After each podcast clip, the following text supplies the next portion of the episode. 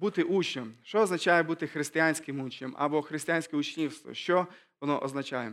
Я собі от думаю, думаючи над цією темою, е, от уявив собі, якби я не знав, е, що є у Біблії записані чотири Євангелія, е, які вони є.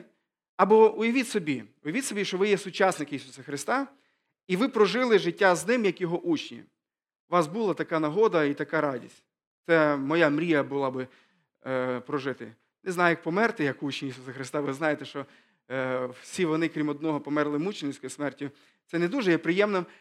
Але прожити з Ісусом Христом це щось неймовірне. І уявіть собі, що у вас була б задача записати, е, записати історію Ісуса Христа, написати це Євангеліє.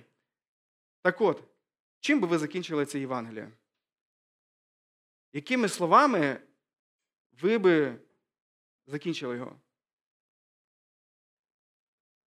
Євангелист від Матвія вирішив це зробити наступним чином. Давайте ми прочитаємо Євангеліє від Матвія, 28 розділ з 18 по 20 вірш. Не дивлячись на те, що в мене була нагода років два назад проповідати на цей текст, сьогодні в мене буде проповідь трохи з іншими акцентами, але також на цей текст. Давайте ми прочитаємо його. Та Ісус, підійшовши, промовив до них, до учнів, до учнів, яких зустрів після Воскресіння. Він каже: дана мені вся влада на небі і на землі.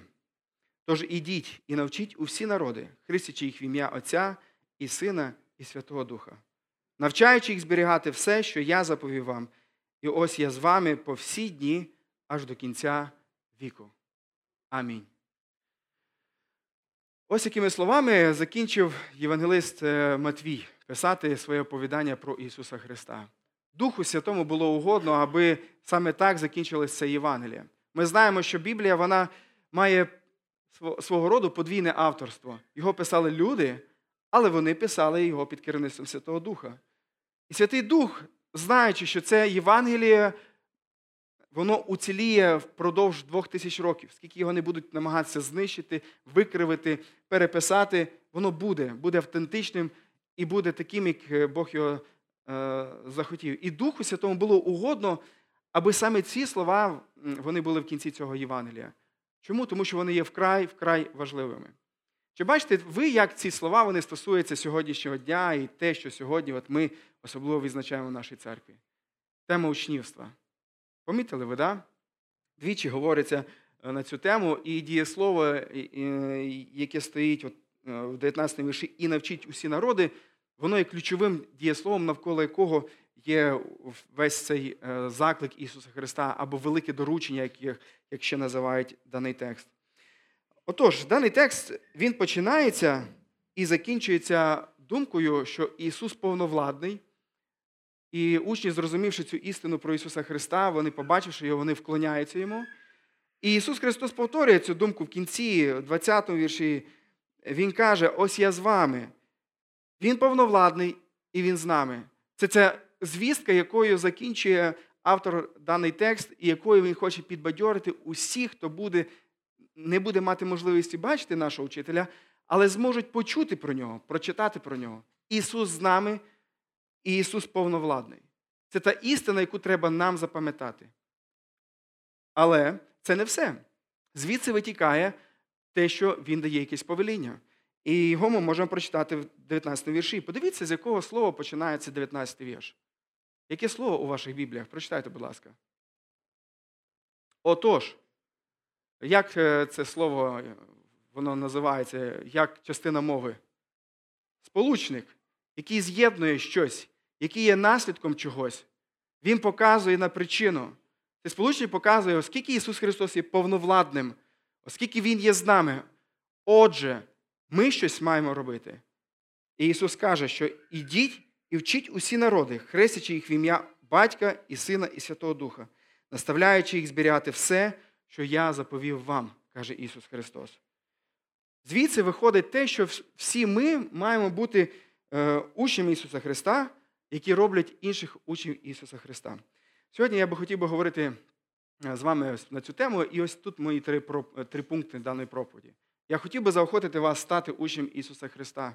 Якщо ви ще не зустрілись з Ісусом Христом, або якщо ви зустрілись, але ви ще не розумієте, е, свої координати, де ви знаходитесь. Станьте учнями Ісуса Христа. Якщо ви встали, ви розумієте, е, як важливо слідувати за Ісусом Христом. Будьте учнями Ісуса Христа, продовжуйте залишатися ним. У Божій школі немає випускників. У Божій школі, е, якщо ти заходиш, якщо ти адекватний і добре рухаєшся, ти вічний учень. І третє це роби учнів. Е, виховуй інших людьми учнем. Давайте поговоримо про це. Перше, станьте учнем. Я хотів би вас запитати, друзі, чи слідуєте ви за Ісусом Христом? Хто такий учень? Учень це послідовник. Учень Ісуса, Він іде слідами Христа, живе, як вчив Ісус Христос. Починається це все з спасаючих відносин. Він помер і воскрес за нас. Тягар наших гріхів був покладений на нього, провина наша була, е, лягла на його плечі, а його праведність вона стала нашою праведністю. Християнське учнівство воно починається не з того, що робимо ми. Воно починається з того, що зробив Ісус Христос. Саме це і потрібно йти і навчити всі народи. Що Ісус Христос зробив для нас. Наша добра звістка, вона е, ставить в центр не нас, вона ставить в центр Бога. Бога, який настільки полюбив нас, що вирішив зійти на цю землю, спасти нас і вирвати нас із учнівства, в якому ми перебуваємо, учнівства наших бажань, гріховних бажань, учнівства якихось людей, які ведуть вас хто зна куди, і вирвати вас з цього учнівства і зробити вас своїми учнями. Бог створив нас добрими, і оскільки, е, оскільки Він є добрий, але кожен з нас відвернувся від Бога, говорить Біблія, і його доброго закону. А оскільки Бог добрий, Він має мати належне відношення до гріха. Дехто з людей вважає, що якщо Бог добрий, то як він може карати, як він може гніватися, як він може проявляти ось такі емоції, і такі бажання відносно людей. Але слухайте, якщо б Бог був би е, байдужим до злого, до гріха, то Бог би перестав бути добрим. Бог був би як злим, як і все інше. Бог, наш, будучи добрим, Він не може просто байдуже дивитись на все це. І тому Він має покарати нас за наш гріх. І він, я вам хочу сказати, якщо так можна сказати, взагалі, він зробив покарання за гріх або зробить в історії двічі. Один раз він його зробив вже в минулому, 2000 років назад, коли Ісус Христос помер на Христі. І Біблія каже, що кожен, хто повірує в нього, матиме життя вічне, матиме прощення. Але ті люди, які не повірять, Бог буде судити ще в майбутньому цих людей. І Бог буде судити за те, що вони не прийняли Ісуса Христа, за те, що вони не прийняли прощення, дар прощення, який Бог дарував. І це буде в майбутньому, це буде в пеклі, в аду. Біблія про це також дуже чітко говорить. Питання за вами, де ви хочете, аби Бог ем, злив покарання за ваш гріх? На Христі чи в аду? Наша проповідь для вас до того, щоб ви повірили в Ісуса Христа, і аби те, що зробив Ісус Христос, воно почало стосуватися конкретно вас. Виберіть сьогодні ем, своє майбутнє. Христос прожив досконале життя яким нам потрібно було прожити, і прийняв смерть, якою нам було потрібно померти через те, що ми не прожили досконало життя. Ісус приніс себе в жертву за кожного, хто покається в гріхах і повірить у нього. Все, і починається учнівство християн прийняти дар, дар милості, дар благості нашого Господа. І прийняти вірою. Прийняти не тому, що е, Бог наш не торговець на базарі. Якщо ви йдете на базар, вам мало хто дасть молоко безкоштовно. Ну, хіба що позичить, або хіба що, ну не знаю, якась дуже близька вам людина, або яка неймовірно розчулиться, е, дивлячись на вас. Коли ви йдете на базар, ви берете молоко, але ви взамін щось маєте дати. Е, я вчора від дітей почув термін такий, вони кажуть, трендінг. Да? Такий термін зараз є. Це коли ти маєш щось дати взамін. Ем, Бог тобі дає спасіння, а ти що маєш дати взамін? Торгові відносини з Богом не працюють. Економічні таким чином побудувати відносини не можна. З Богом будуються відносини тільки по благодаті. Ми отримуємо дар Його прощення тільки вірою, виключно вірою. Ми повертаємося від наших гріхів і спрямовуємось за ним, вірячи, що Він наш Спаситель і Він наш Господь. Саме ось це мали навчити учні е, усі народи. Саме ось це. Насамперед це. Тому що з цього все починається у християнському житті. Отож, я вже сказав вам, брати і сестри, що в даному тексті 19 вірш, е, ключове дієслово це є яке? Впевненіше, скажіть, будь ласка, це є навчіть. Це слово ще можна перекласти як зробіть учнями. Задача апостолів, послідовників Ісуса Христа, учнів Христа було робити учнів, інших людей учнів. До речі, корінне слово цього терміну, грецького терміну матетеу, воно е, є вірити. Він е, відносить слово навчить до тих, хто повірив в нього і слідують за ним, живучи в послуху і пізнанні.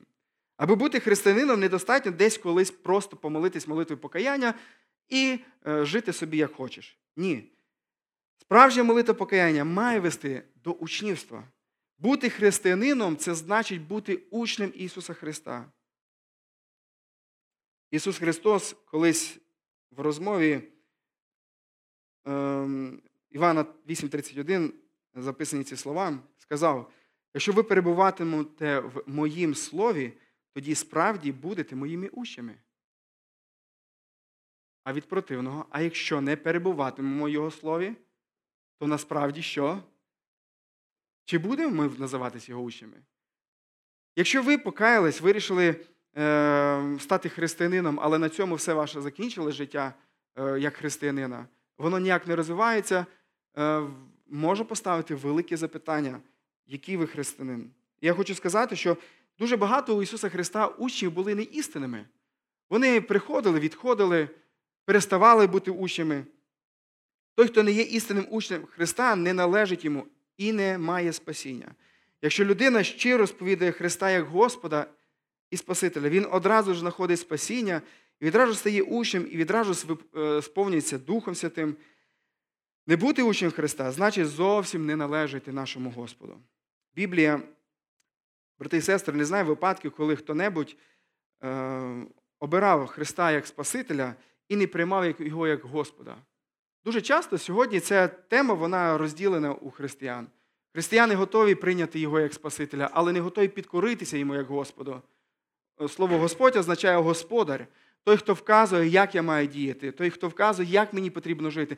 Так от є християни, на жаль, які вони готові, е, вони готові, дякую, Юр, вони готові прийняти Ісуса Христа як Спасителя, але як Господа, якому треба підкорятися, за яким треба слідувати, якого треба слухатись, е, правила якого будуть показувати, від чого мені потрібно відмовлятися, люди часом не готові це робити.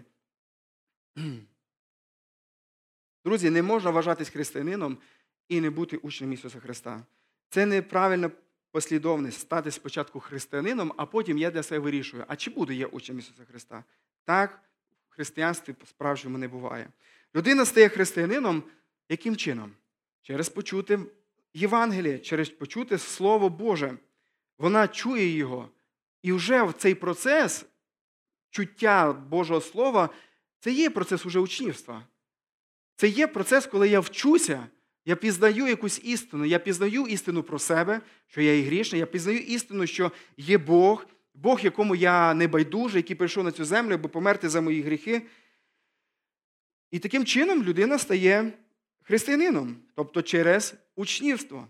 В даному тексті е, потрібно було навчити учням, апостолам, а іншій стороні, яких вони вчать, потрібно було прийняти це вчення. Це вже є початок учнівства. І я би в цьому світлі хотів би запитати: а чи почув ти суть християнства? Чи прийняв ти цю суть християнства у своє життя? Чи покаявся ти? Чи вирішив ти йти за Ісусом Христом як за Спасителем, як за Господом? Якщо ні, у тебе сьогодні є класний час для цього. Не змарнуй його.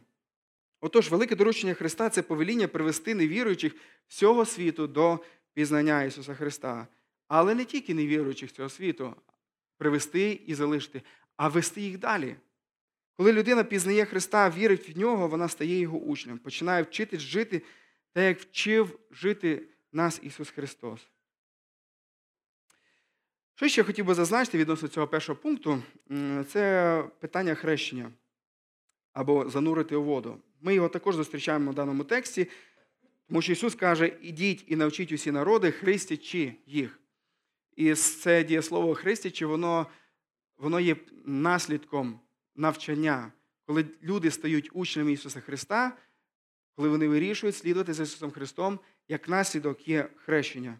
Хрещення буквально перекладається це слово занурити воду. Саме Ісус Христос встановив знак хрещення як зовнішній знак єдності з Ним через віру. Це можна так сказати, як свідоцтво про народження. У нас, е, напевно, ленькі саме недавно народили дитинку. Чи є ще хтось, хто недавно це робив, хто може пригадати? Через скільки ви отримали свідоцтво про народження? Після народження дитинки? Через тиждень-два. Скажіть, а для чого ви взяли свідоцтво про народження? Дитинка могла б існувати без нього, правда? Але вона б могла б існувати тоді би якось неповноцінно. В державі би не до кінця знали би, її ніде не можна було реєструвати, з лікуванням були б проблеми, з устройством. Взагалі, я думаю, що в цих батьків були б проблеми потім би з поліцією. Дуже дивні батьки. Е, хрещення, воно є аналогом свідоцтва про народження. Хрещення воно свідкує про те, що я народився, я став послідовником Ісуса Христа, і тому я приймаю хрещення, я отримую це свідоцтво. Хрещення це не заповідь церкви, це не придумала нова надія. Це не придумали апостоли. Сам Ісус Христос сказав: якщо ти стаєш учнем Ісуса Христа, наступним кроком твоє має бути Я хочу хреститися. Я буду хреститися.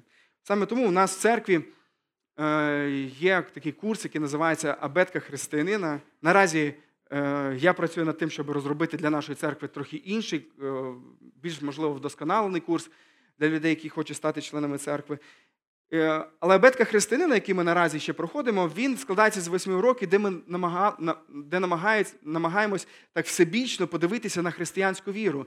І зрозумівши її, ми готові хрестити кожного з вас. Тому, якщо ви маєте бажання стати частиною нашої церкви, е, скажіть про це керівнику домашньої церкви і і приєднуйтесь, будьте слухняні Ісусу Христу. Нехай Ісус буде вашим не тільки Спасителем, а й Господом.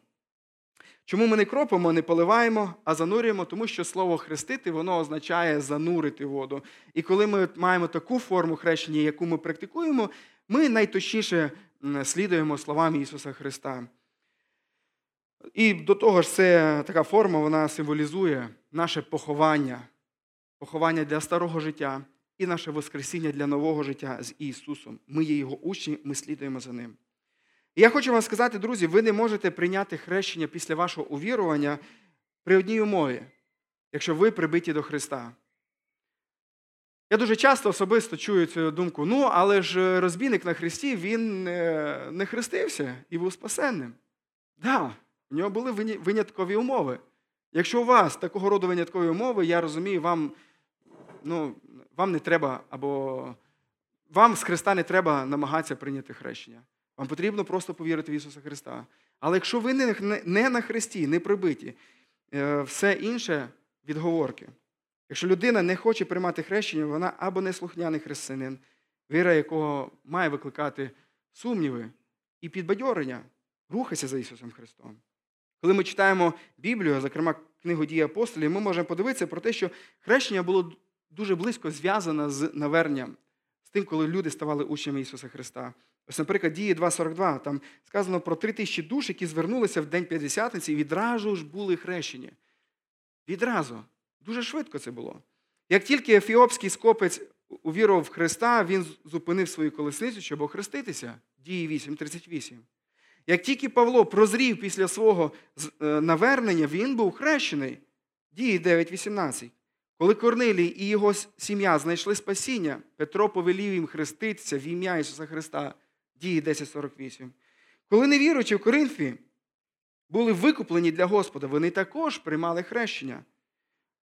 Дії 18.8. Коли Павло зустрів учнів Іоанна Хрестителя Ефесі, які хрестилися тільки хрещенням покаяння, він розповів їм про Ісуса, Євангелія. Про це в нас була проповідь на початку літа. І вони зразу хрестилися, хрестилися в ім'я Ісуса Христа, не дивлячись на те, що вони були до цього часу хрещені, але це не було християнське хрещення, це було хрещення Іванове. Саме тому ми в нашій церкві проводимо хрещення не раз на рік. Ми вирішили його проводити частіше. Для чого? Для того, щоб Людина, яка повірила Ісуса Христа, вона не чекала рік часу, поки буде така нагода. Ми готові проводити хрещення кожного кварталу. А якщо будуть бажаючі хреститися, то і кожної неділі. Друзі, хрещення це свідчення. Я учень Ісуса Христа. Станьте учнями Ісуса Христа. Приведіть себе в порядок. Друге, що хотів би сказати, це будьте учнями Ісуса Христа. Будьте учнями Ісуса Христа. Подивіться 20-й вірш, слова Ісуса Христа. Навчаючи їх зберігати все, що я заповів вам. Учнівство християнське, воно не є тільки в тому, щоб ти покаявся, прийняв Христа в своє життя, послідував за ним, або просто покаявся, е, почав стосунки з Богом і крапка. Воно продовжується. Подивіться ще раз ці слова, наставляючи їх зберігати все, що я позаповів вам. Продовж життя ці люди мали зберігати все, що Ісус розказав їм. Це історія на все життя. Бути учнем це значить, поки смерть не настигне вас на цій землі. Будь учнем. Тому у Божій школі випускників немає. Е, можуть бути люди, які виключаються із школи, які виходять через те, що вони вирішують, ну, мені ця школа не потрібна. Я хочу бути учнем інших шкіл, школи своїх бажань, гріхів, людей цього світу, системи. І такі люди виключаються з Божої школи. Але всіляко ми раді, щоб ці люди повернулися в Божу школу. І ми раді прийняти їх. Ми раді, щоб вони були з нами. Отож, ще раз давайте звернемо увагу на 20-й вірш. Ісус Христос каже, наставляючи їх зберігати все, що я заповів вам. Я хотів би вас зараз запитати, брати і сестри. Ось ці слова, вони про те, що я як учень маю знати, чи вони про те, що я маю робити?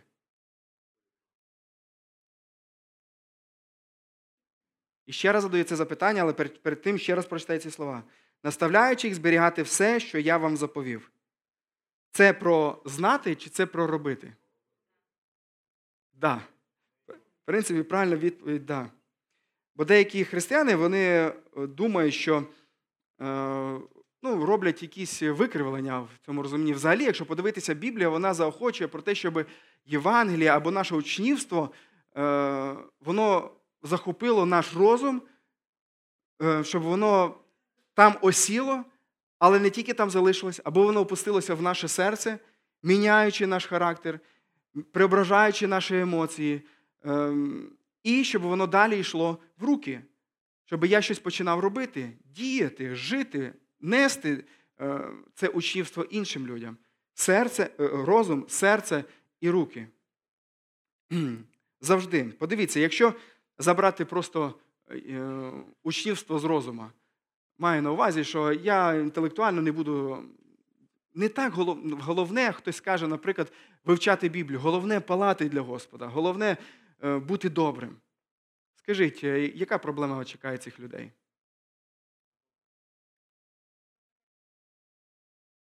Да, За яким Ісусом ти слідуєш? Якщо тут немає розуміння, то тут буде неадекватний, неадекватний характер, і ти будеш робити хто зна що. В Божому палаючому вогні обов'язково мусить бути масло, і маслом цим є Слово Боже. Тому Божа наука вона має торкатися твого, твої, твоєї голови. Ти маєш сприймати інформацію і бути готовим тренуватися до цього. Коли ти приходиш, слухаючи проповіді, зараз те, що ти робиш.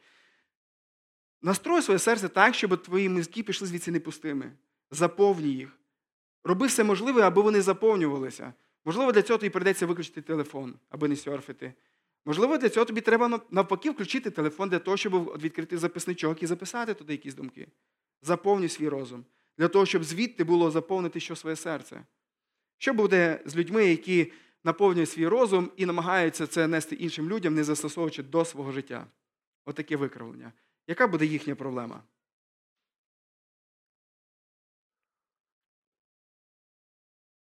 Якщо я є учнем розумом і є учнем тим, що я несу іншим людям, але до себе не застосовую. Плохо. Це буде лицемірство. Точно. Я буду застосовувати, говорити іншим те, що не застосував до свого життя. А що буде, якщо я просто це до себе застосовую і не несу іншим? Це буде якийсь закритий клуб, сектанство християнське або псевдохристиянське. Саме тому Божа школа вона направлена на те, щоб формувати наш розум, формувати наш характер, наше серце і формувати наші дії, наше служіння іншим людям. Ось чому ми цей рік, брати і сестри, стільки говоримо про звички в нашій церкві. Ми вже говорили про звичку е, жертвувати. Ми говоримо про звичку, говорили про звичку розказувати добру звістку, благовістити. Ми говорили про звичку читати писання, молитись ціле літо. Ми говорили. Е, ми будемо скоро починати звичку дякувати і і відвідувати церкву, щоб це стало звичками вашого, е, вашого, вашого життя. Чому це важливо? Тому що в цьому видно, який ти є послідовник Ісуса Христа. І це ті речі, які допоможуть тобі бути ще кращим і кращим послідовником Ісуса Христа. Учнівство просто воно є заради того, аби нам зростати. Не росте тільки мертве. Я в цьому році пересадив дерево, але воно вже було доволі великим. І коли я садив його, я побачив, що я доволі сильно нашкодив його коріння. І в мене було питання, як воно буде рости. Перший місяць воно подавало признаки. Так, що воно не так сильно розвивалося, але наче воно жило. Але до кінця літа воно повністю померло, бо в ньому немає життя.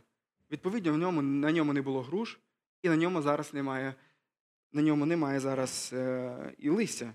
І воно перестало рости. Чому? Тому що воно померло. Але навпаки, росте все те, що є живим. Якщо ти духовно живий, ти роститимеш. Ріст це не питання вибору. Тобто є хтось, хто має рости, а я можу тут собі побути, так, мені достатньо той рівень. Ні, якщо ти живий, ти маєш рости. Ріст це питання живості.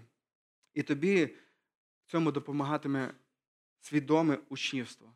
Бути там, де тебе Бог буде формувати, бути на зібраннях, бути на домашках, спілкуватися з людьми, аналізувати, приймати е, те слово, яке ти почув, думати, яким чином я Ця проповідь, зокрема, вона є викликом до мене, що мене має зачепити моє серце, що має мене поміняти і підбадьорити мене слідувати за Ісусом Христом. І третє, над чим би хотів поговорити, це роби учнів. Отож, Ісус перед тим, як піднестися на небо, дав повеління зробити його учнями усі народи. Тобто християни повинні бути відданими тому, аби допомагати іншим людям слідувати за Ісусом Христом. Робити учнів це значить допомагати іншим слідувати за Ісусом Христом. Запам'ятайте собі цю думку. Ні, я її не записав. Ем, справа в тому, брати і сестри, що ми впливаємо і піддані впливу. Подивіться, чому ви почали ходити в ту або іншу парикмахерську? Як правило, тому що вам хтось її порадив. Чи так воно є в вашому житті? Або скажіть, чому ви ходите до того стоматолога? Хто вам його порадив? А звідки ви про це дізналися? А друга, тому що всі ми маємо вплив. І хтось говорить нам, і ми можемо думати, подумаєш, але навіть в таких дріб'язкових речах ми маємо вплив один на одного. Чому ви купляєте той хліб, який ви купляєте? Дуже велика ймовірність, що вам хтось його порадив. Або коли ви натрапили на цей сорт і вам він сподобався, ви радите його іншим людям. Про що це все говорить? Це говорить про те, що ми впливаємо і ми піддані впливу. Можливо, нам це здається якимось таким несуттєвим, але я вам хочу сказати, що так чи інакше ви впливаєте. Ось чому апостол Павло він пише до Української церкви. Малою розчиною заквашується все тіло. Невеликий вплив може робити великі результати. Задовго до Христа Бог вчить людей виховувати інших людей. Наприклад, через сімейні відносини. Бог заклав в нашу природу неймовірний запас цієї любові, який ми виливаємо на наших дітей. Коли ми приділяємо їм увагу, коли ми їх вирощуємо, коли ми виховуємо і вчимо їх. І реально, перше і саме ключове і нині е, ось це наставництво, учнівство, яке відбувається на цій землі, це те, що роблять батьки по відношенню до своїх дітей. Питання друге, чи роблять вони це вдало, чи не вдало. Але я хочу сказати, якщо ви є батьками, ваша задача бути учителем для ваших дітей. І це не можна скинути просто на вчителів недільної школи, не можна скинути просто на вчителів у школі. Ваша задача навчати, навчати характеру, допомогти зростати вашим дітям.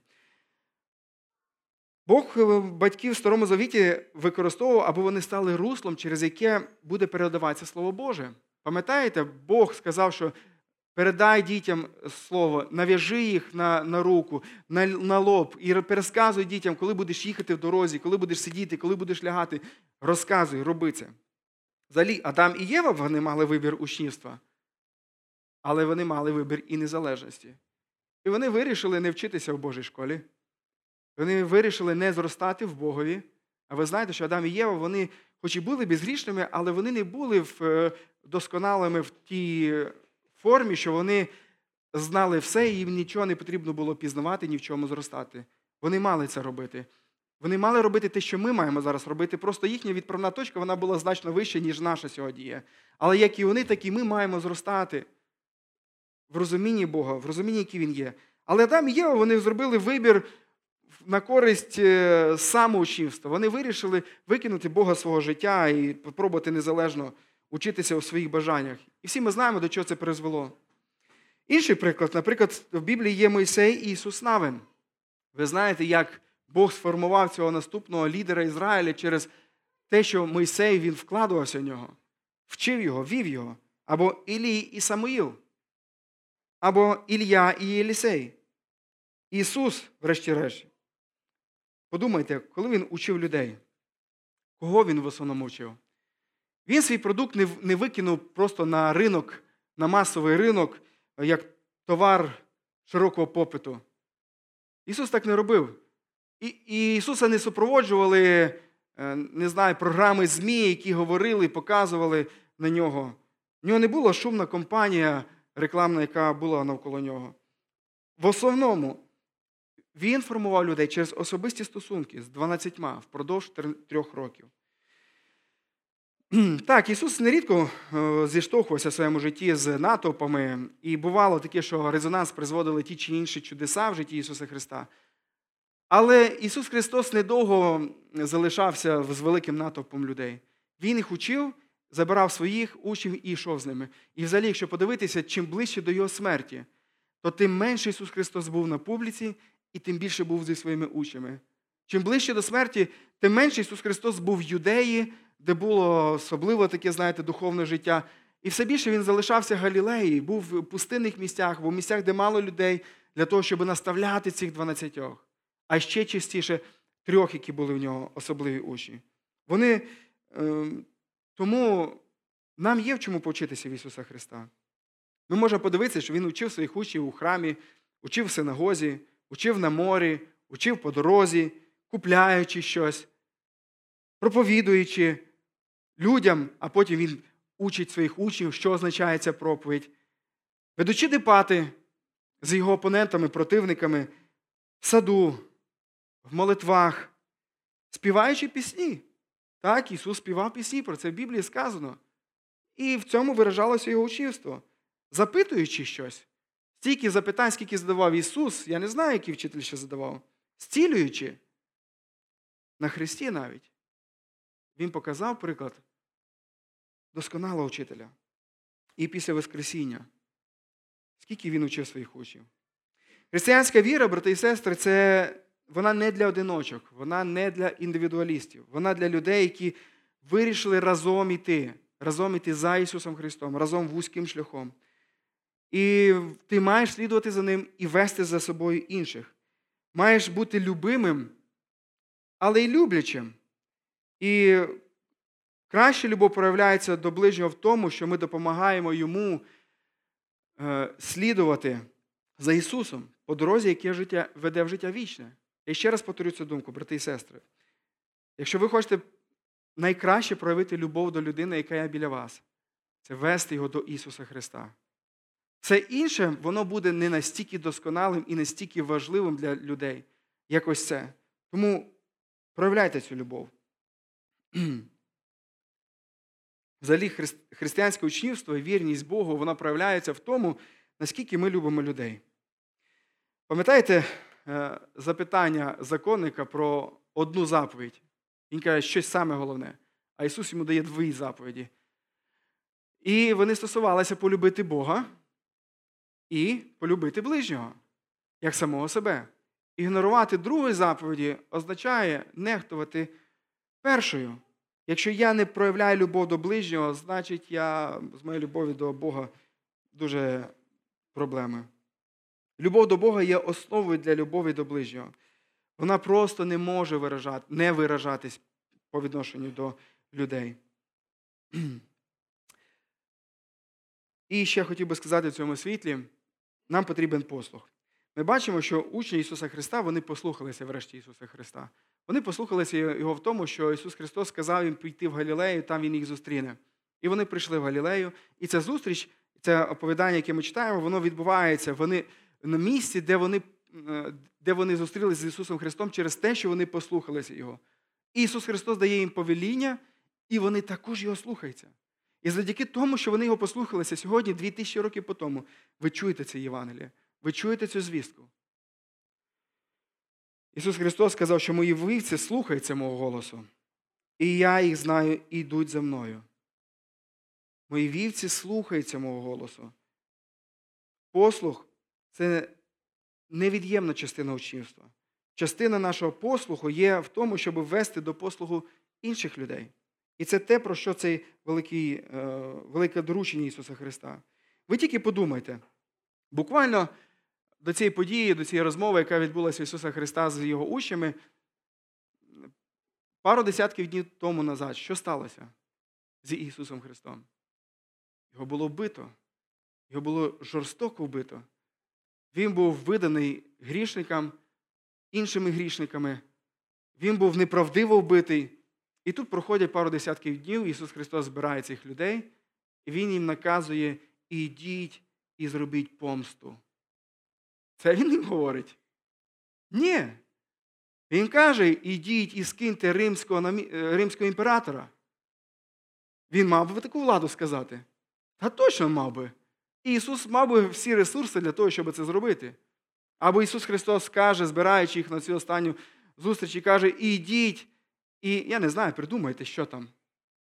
Ісус Христос говорить, ідіть і навчіть. Зовсім не так діє, як ми діяли ми люди. Він каже, ідіть і навчіть. Ідіть і навчіть. Моє запитання до того, брати, до вас, кого ви учите? Чи учите ви когось? І чому ви учите? Я би хотів би зараз заохотити вас взяти ваші записники або телефони в руки.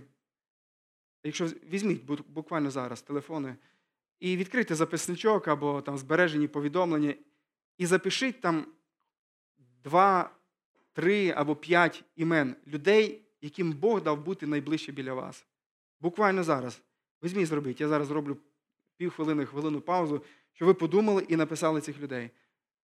Троє, п'ятеро людей, які зараз є найближче, найближче біля вас. У вашому житті. Не буквально фізично зараз, де ви сидите, а взагалі, в принципі, у вашому житті. Хто ці люди? Напишіть їх буквально зараз. Я даю хвилину вам для цього.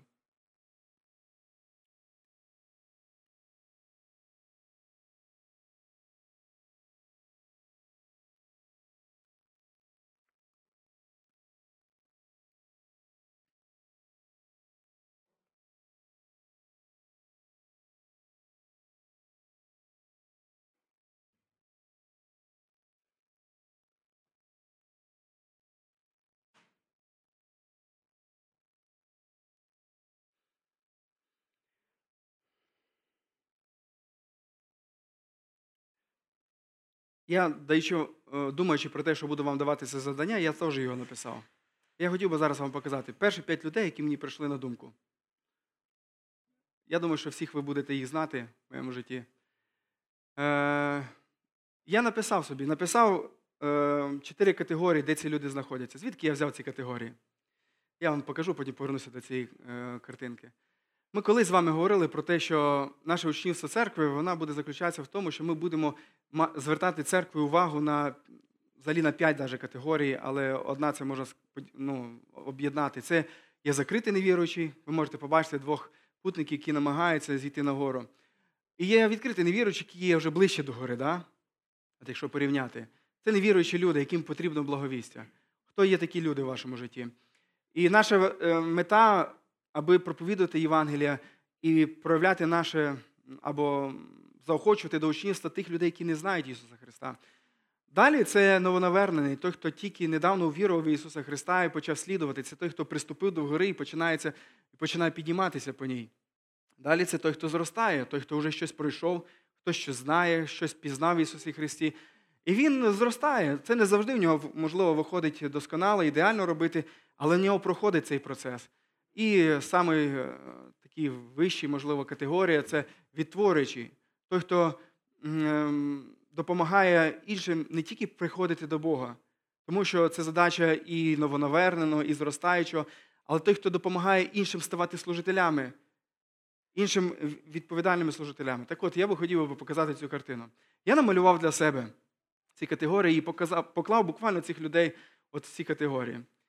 Е, І це для мене було дуже наочно, що мені потрібно робити далі, куди я далі маю маю вести цих людей. Е, Якщо він є новонаверненим, він новонавернений такий хиткий, чи він твердий новонавернений, який рухається за Ісусом Христом. Е, куди мені треба його рухати? Якщо цей мій друг, він е, зростаючий, він зростаючий вже укріплений Євангелії, і він вже знає е, не тільки ази, а й знає вже певні істини більш глибокі про Господа. Чи йому потрібно це дізнаватися? Він зростаючий в розумінні, чи він зростаючий також і в характері. Ну і відтворюючий, як я можу послужити цій людині, як я можу бути наставником в якійсь мірі і для цієї людини. Подумайте, я думаю, що у кожного з вас є різні люди, які можуть бути на різні. Можливо, у вашому житті буде більшість із них вони в категорії невіруючих людей або неспасенних людей. Це люди, які потрібно благовістя. Моліться про них, думайте. І помоліться, Господи, покажи, яким чином я можу послужити цим людям.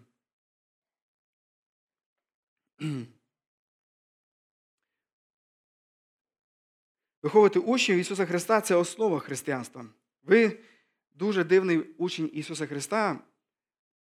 Якщо, а може, ви взагалі не є учнем Ісуса Христа, якщо ви не переживаєте тим, аби інших вести до Ісуса Христа, вести до, зростаючих відносин Ісуса Христа, якщо ви не виховуєте Його учнів. І тут не значить, що вам потрібно бути, знаєте, тим гуру, всевидячим таким або всезнаючим наставником, який знає відповіді на всі запитання. Е, якщо ви помітили, коли ви спілкувалися зі мною, я дуже часто говорю е, слово Я не знаю. Я навчився цьому говорити, бо я раніше думав, що той, хто служить, пастор, він не має говорити такі слова. Але ні, він має говорити такі слова, тому що я не все знаю, але Слово Боже, воно містить всі відповіді. Я не знаю, але Ісус Христос все знає. І моя задача це не вести людей до себе, не бути гуру, а це вести людей до Ісуса Христа даючи якісь відповіді, даючи якісь поради, десь мотивуючи, ініціюючи до цього. Тому я хочу підбадьорити, навіть якщо ваше християнство воно тільки починається, ви вже знаєте багато, аби сказати тому, в кого ще не почалося. Наставляти Євангелії, брати і сестри, це часом самому визнати е, свою неспроможність, свою слабкість і, можливо, навіть свій гріх. І таким чином показати, як тобі потрібен Ісус Христос. І тоді в тобі, як в дзеркалі, зможе побачити твій друг, який зрозуміє, а от як воно працює. От як воно працює. Якщо ви будете діяти так, ви покажете, що не в вас, а в Христі мудрість, в ньому сила, в ньому виправдання. Будьте чесними і відкритими, і це вам поможе в цій справі. Ще би хотів би в цій е, категорії Е, робіть учнів дати відповідь на запитання, кого вчити. Коли ми читаємо даний текст, то ми можемо побачити, що ми маємо вчити 19 вірш. Подивіться, кого. Тож ідіть і навчіть усі народи. Це повеління було дане учням Ісуса Христа. І знаєте, що я вам скажу, що більшість із їхніх домашніх, можливо, ще не були віруючими. Дуже багато із їхнього народу єврейського були невіруючими, але Ісус Христос дає євреям 12 повеління. Ідіть і навчіть усі народи, не тільки українців, не тільки європейців, а й росіян, а й африканців, а й жителів Близького Сходу, Азії. Влада Ісуса Христа, вона на цій землі не обмежена кордонами України, Хуста, Ужгорода, Закарпаття чи ще якогось міста. Влада Ісуса Христа на цій землі повна владна, і Він все може, і Він усюди хоче панувати. Тому наша мета відносно цієї теми має бути Весь світ. Саме тому, брати і сестри, я хотів сказати, що ми і в нашій церкві зараз думаємо не просто мати якісь місійні такі разові якісь акції. Ми ми посилали служителів на місію в Таджикистан і інші е, країни е, стану е, Середньої Азії. Ми посилали молодіжні наші команди на служіння в інші області для того, щоб допомагати церквам. Але ми хочемо зробити це більш так цілеспрямовано і послідовно. Хочемо з нашої церковної каси виділяти якусь певний відсоток зібраних коштів для того, щоб відправляти його на місію, яка не буде стосуватися прямо нашої церкви. Результати її не будуть е, видні на наших стульчиках. Ми будемо служити іншим церквам або, можливо, місії там, де ми не будемо цього бачити. Тому, відповідаючи на запитання, кого я можу вчити сьогодні, це усі народи, кого Бог буде давати тобі. І ми, як церква, ми разом маємо служити не тільки людям, які є тут, а й служити іншим народам, які є поза нами. Що ще би міг би сказати по цьому поводу, кого ви можете вчити? Почніть перед тим, як вчити всі народи, учити домашніх людей. Апостол Павло він писав, що той, хто про особливо домашніх не піклується, він гірше невірно. Можете спасати весь світ, але коли ти про домашніх не піклуєшся, їм не розказуєш Євангелія, то твоє служіння воно є дуже диким в очах Бога. Бог дав тобі батьків, ти їх не вибирав. Хто з вас вибирав їх, врешті-решт? Та ніхто не вибирав. І батьки вас не вибирали. Якіся вже вродили, такі маєтеся.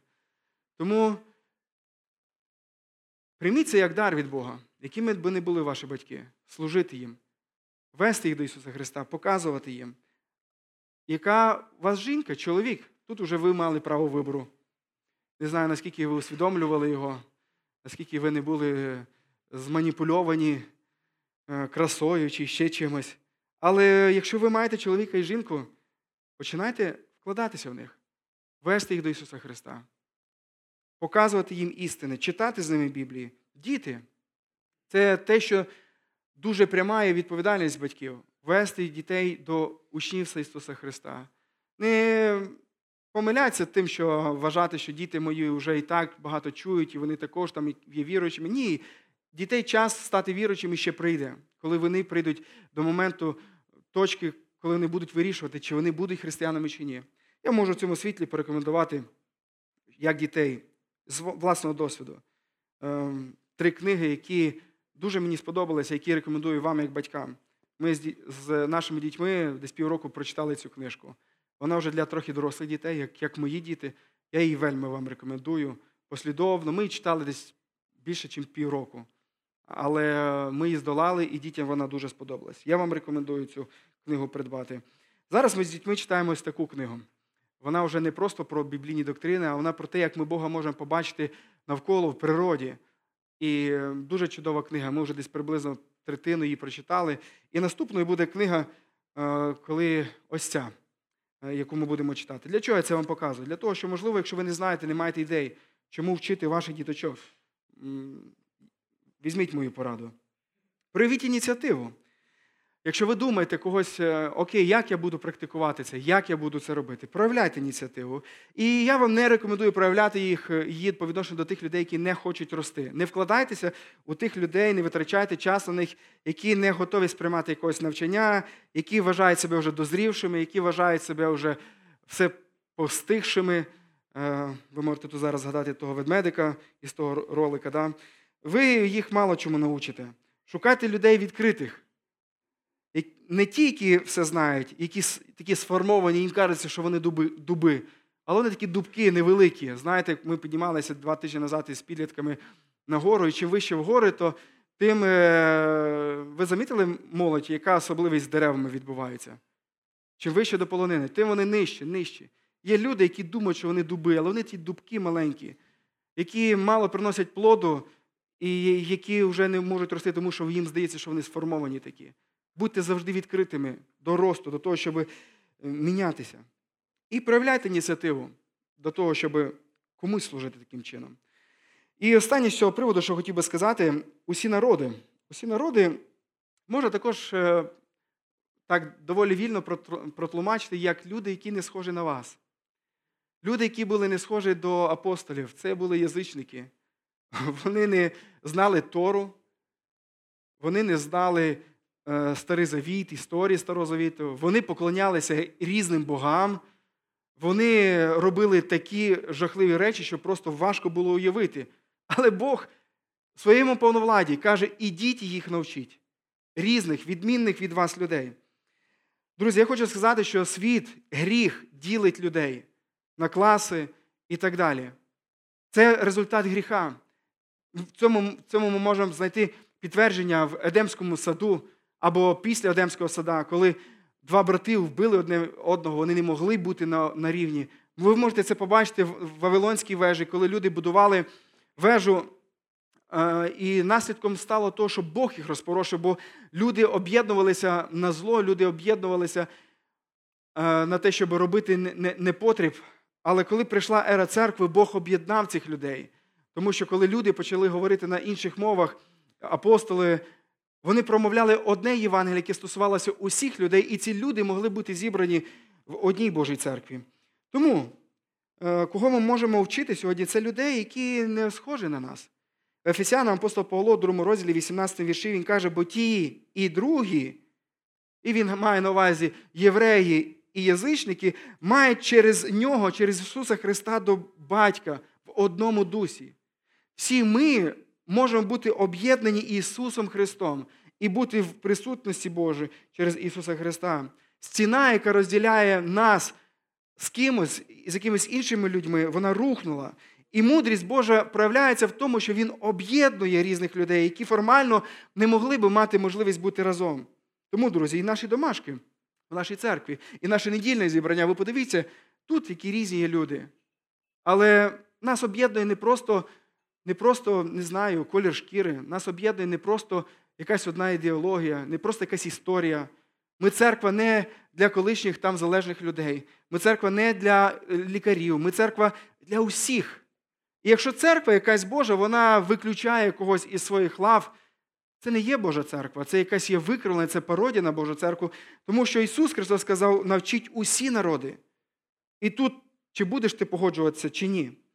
Домашки, я би хотів би сказати, брати і сестри, служителям легше було б набрати подібних до себе людей і намагатися їх зрощувати. Я це вам кажу з власного досвіду. Але комфортних собі людей з якими легко дискутувати, в яких є спільні інтереси не тільки Біблія Ісус Христос. Але ми вирішили, що ми навмисно наші домашки не будемо ділити по іншим інтересам, крім одного інтересу, крім інтересу Ісуса. Це єдиний інтерес, який має об'єднувати нас. І тому ми в наших домашках хочемо, щоб були там і брати, які звільнилися від залежностей. І щоб вони були як омога більших домашках, щоб в домашках були молодь, і щоб вони не збивалися тільки в одну домашку, але щоб вони були у різних домашках, щоб вони вчилися у дорослих, як жити, дорослі вчилися, як служити молодим людям. Ось що означає бути єдиним зближжям, який повірив в Ісуса Христа, і який в той же час не схожий на нас, усі народи. І ще я би хотів би зазначити, повернутися до теми хрещення. Ісус Христос сказав, що це ми робили хрестячи. Його звершують церкви хрещення. Через хрещення і через вечерю Господню ми признаємо один одного віруючими. Подивіться, апостоли не були просто бродячими проповідниками, які просто говорили Євангелію, хрестили людей і залишали їх там, де є. Коли вони йшли і проповідали Євангелія, люди увірували. Що вони робили наступне з цими людьми? Вони хрестили їх і об'єднували в церкви. Вони об'єднували їх церквою. І е, в Новому Завіті церква вона ем, була завжди в центрі учнівства Ісуса Христа. Вона була завжди в центрі учнівського послугу. І це, друзі, не питання вибору, а це питання основи християнського життя. Бути у церкві. Включити церкву в цей процес, або бути включеним з церквою в процес учнівства. Там, де є там, де є можливість бути включеним. Приводьте разом на спільність до церкви інших людей. Нехай приходять сюди люди, нехай чують вони Слово Боже. Якщо ви так робите, ми підбадьорюємося вашим прикладом. Приводьте людей на домашки. Робіть благовістя разом з церквою. Ми служителі, ми, які вчимося когось, е, які вчимо когось, не намагаємося плодити своїх клонів або створювати культ своєї особистості. Наша мета створити послідовників Ісуса Христа. І тому ми розуміємо, що коли ми вчимо когось, наша задача не прив'язати людей до себе, а прив'язати їх до Ісуса. Коли люди прив'язують людей до себе, то коли відбувається таке, що людини цієї не стає, або коли стає таке, що ця людина падає в гріх, то знаєте, що стається з тими людьми, які були прив'язані до них? Вони переживають крах віри, але коли ці люди, вони через тебе, вони прив'яжуться до Ісуса Христа, тобі легше буде їх відпустити, коли Бог буде їх вести далі або в інше місце. І саме тому ми в наших домашках хочемо, щоб люди не прив'язувалися до керівників домашок понад міру, але щоб вони були прив'язані до Слова Божого, до Ісуса Христа. І тому ми рекомендуємо вам міняти домашки час від часу. На закінчення, що можу сказати? Отож, Ісус Христос Він закінчує ці слова 20 віршем. Він каже: І ось я з вами по всі дні, аж до кінця віку. Брати і сестри, роблячи справу учнівства, або будучи учнями, Ісус буде з вами, Ісус буде допомагати вам в цьому. Роблячи інших людей учнями, Ісус буде з вами. Ісус цьому запевняє нас. Але тут же я хотів би вас запитати, чи буде видно по нас, чи видно по нашій церкві, чи буде видно в майбутньому по нашій церкві про те, що Ісус Христос є з нами? Чи будуть люди все більше відчувати е, поклик до місіонерства, служити іншим людям? І це буде ознакою, що ми добре рухаємося в плані учнівства. Чи члени церкви нашої будуть жертвувати своїми кар'єрними якимись можливостями заради того, щоб служити Богу? Чи будуть чоловіки вони вести себе як жертовні чоловіки по відношенню до жінок? Чи будуть жінки слухатися чоловіків? Чи будуть батьки наставляти дітей у вірі? Чи буде церква разом застосовувати, готова застосовувати такі дисциплінарні міри по відношенню того, хто впадає, впадає в гріх? Коли ви будете бачити, що хтось із грішників з церкви, хтось падає в гріх, чи будете ви прийти і казати йому, брате, вставай, давай разом, давай від, відказуйся від, від гріха? Чи будете ви це робити, чи ви будете чекати, що це хто знає його робить? Чи будете проявляти ви любов таким чином? Чи молоді люди будуть у нашій церкві приходити на похорони старших братів і сестер нашої церкви і таким чином проявляючи пошану до них? Чи буде у нас в церкві більше глибоких молитов, більше молитов? Чи буде наша церква більше розказувати Євангеліє нашому місту? Чи буде члени церкви нашої покладатися на просто якісь проекти, чи кожен із нас буде завзято думати, як я можу розказати про Ісуса Христа? Чи будете ви в кінці кінців, навіть зараз, як закінчиться ця проповідь, як закінчиться зібрання, як ви будете сидіти за обіднім столом, з ким ви будете сидіти? Чи будете ви обговорювати проповідь? Чи ви будете говорити про все, але не про те, що було тут, на, цій, на цьому зібранні? Чи буде чіпляти вас Слово Боже, чи буде воно вас міняти? Чи буде воно чіпляти вас в тому, що воно буде виражатися в вашій жертовності, що ви будете хотіти віддавати? І і це буде доброохотно і з радістю. Чи буде примножуватися плід духа у житті нашої церкви і братів і сестер із нашої церкви? Чи буде так?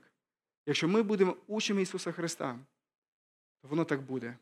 Ісус нас цьому запевняє. Ось я з вами по всі дні, аж до кінця віку. Амінь.